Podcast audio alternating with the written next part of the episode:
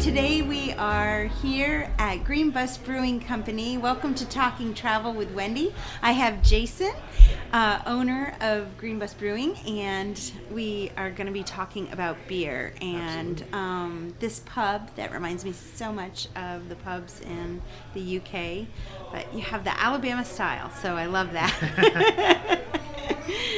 so, Jason, tell me, how did you start? Uh, started as a home brewer. Um, actually, it was kind of a roundabout way. I, my wife and kids had gone and picked a bunch of blackberries, and so we had this ton of blackberries in the freezer. And I thought, oh, maybe I'll make some blackberry wine. Um, so I started researching that and everything, and then I kind of remembered that I don't really like wine. So I thought, well, there's really no point in making blackberry wine, only to find out that it's still wine and I still don't like it. Um, but I had a buddy, uh, Joe, who had been brewing for several years, probably had been brewing for 15 years off and on um, when I got started. Okay. So I was like, Joe, next time you're in town, why don't you come over and, and teach me how to brew beer? He's like, sure, be glad to. Here's a list of things you need to buy. Um, so uh, next time Joe was in town, um, he came over and, and walked me through. We started very basic on the kitchen stove, um, doing what is called a, a partial extract brew. Okay. Um, it's a little less involved than, than what we do here, but uh, it was enough to get me started and everything. And uh, I liked it. It was fun. Uh, beer came out pretty good. Um, so I, was, I kept kept doing it and kept doing it. Uh, started going to the local homebrew club, Rocket City Brewers, and started learning more about different beer styles and kind of kind of uh, queued up my um, my curiosity on all the different type of styles I could make. Um, then I gradually started buying more equipment. I was like, well, if I had a bigger pot, I could do this. And so when I got Isn't the that how bigger it pot, it was starts? too too big to fit in the sink to cool, so now I need something. I need a fancy chiller to put in the pot, and next thing you know, I'd, I'd worked my way up to a set of equipment to do what's called all grain brewing, where you start just with the raw grain and, and build the recipe from scratch and everything. Now, where did you get your supplies?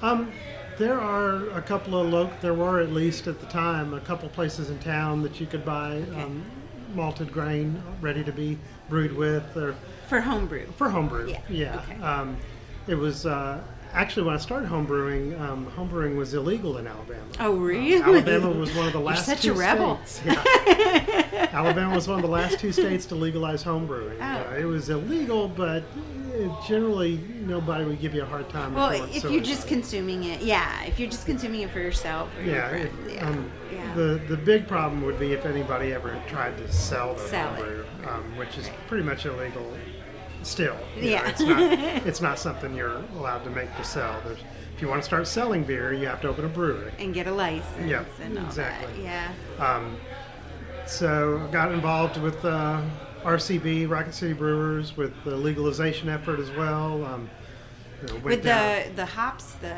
Free the Hops was yeah. more on changing commercial beer laws. Oh, okay. Um, up, upgrading the uh, amount of alcohol um, that you could have in a beer, um, changing the laws about the bottle sizes. So and there that sort of- seems to be like in the last ten years, there seems to be just a total um, education on beer culture. There has, that yeah, there really has has, happened. and and that's that's a large part thanks to Frida Hops and their efforts to change some of the beer laws. Um, once the uh, alcohol percentage was raised, is when Straight to Ale filed paperwork to go ahead and open and start their brewery. Um, that kind of opened up the door to more styles that can be made.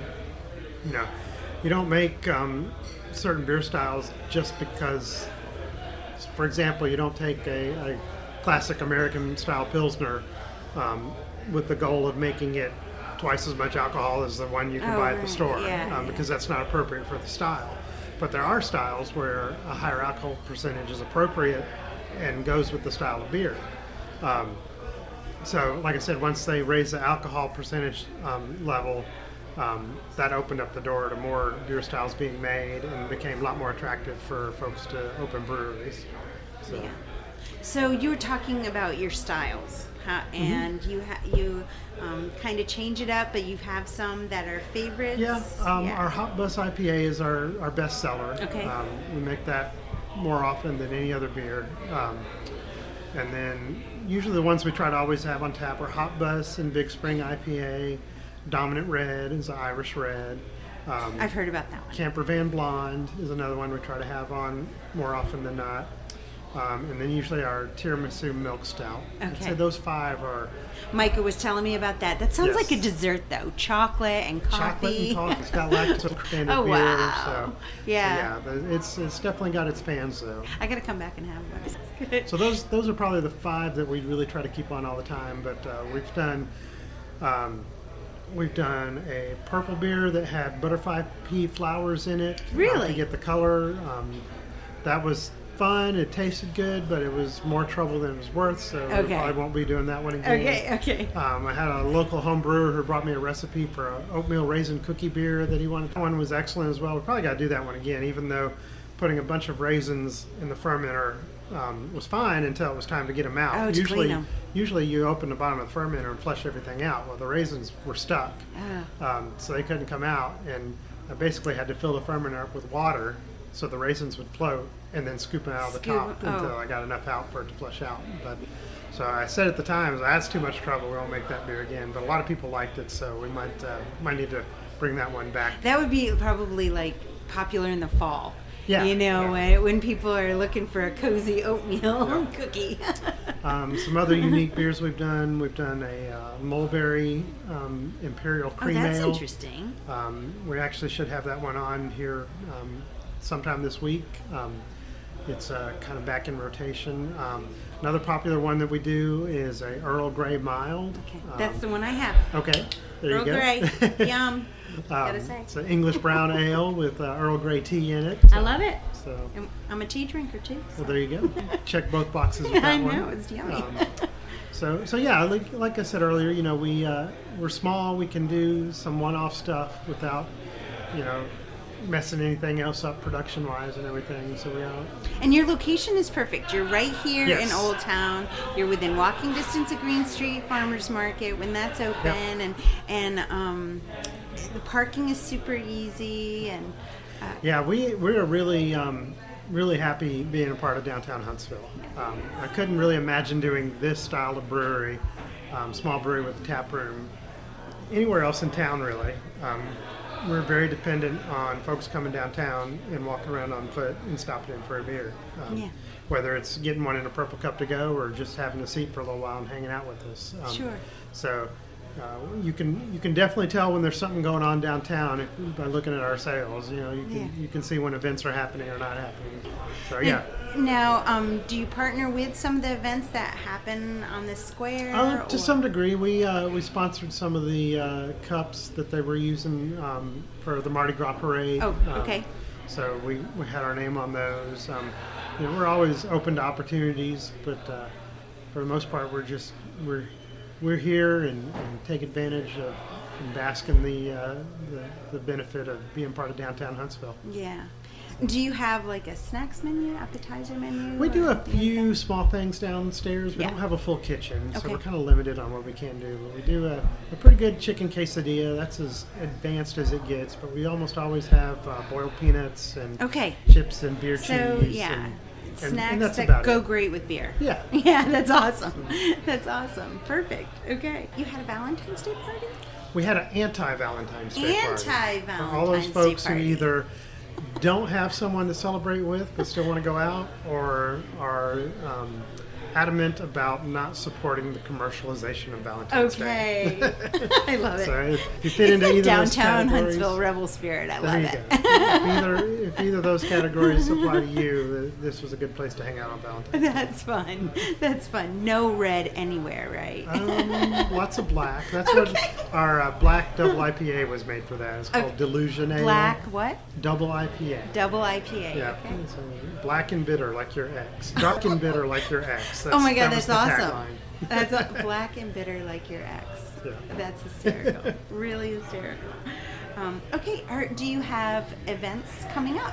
Any? Um, our next big event will be the St. Patrick's Day Parade. Okay. Um, we usually do uh, pancakes in the morning. We'll have some green pancakes going. oh, Um, cool. and then we'll switch over to a traditional Irish meal: uh, corned beef and cabbage, and potatoes and carrots and all that good stuff. Oh, awesome. Um, so we, uh, we we pull out all the stops for St. Patrick's Day. It's, and uh, the parade goes right by here, doesn't yeah, it? Yeah. just right outside our door there, just about. Um, And uh, so yeah, it's it's a huge day for everybody in the, the beer world. Um, so it's usually our busiest day of the year. So we'll, uh, Excellent.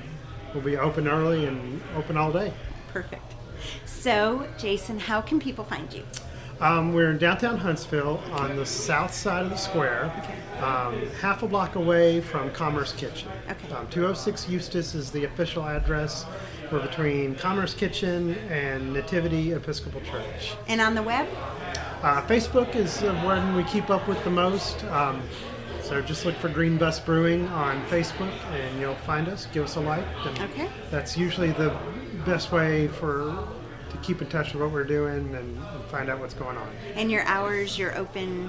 We open um, on Monday, Tuesday, and Wednesday. We're open from 3 to 9, uh, Thursday from 3 to 10, Friday 3 to 11. Um, Saturday we open at noon. Saturday and Sunday we open at noon, closing at 11 on Saturday and 9 o'clock on Sunday. Okay. Excellent. Excellent. Well, thank you so much for joining me Thanks for today coming and talking to and, us. and, uh, talking me through how to how to be, You're ready how to brew. You know how to do it all I now. know. and just knowing that little home brewing can go a long way. it can. It can. A lot of a lot of the breweries in Huntsville started with Yeah. with home brewing. That's so. super cool. Well, I'm looking forward to coming back and trying like all the flavors, including the oatmeal raisin. I'll let you know when it's back on. Thanks for joining Talking Travel with Wendy, Jason, and Green Bus Brewing. Hope to see you soon.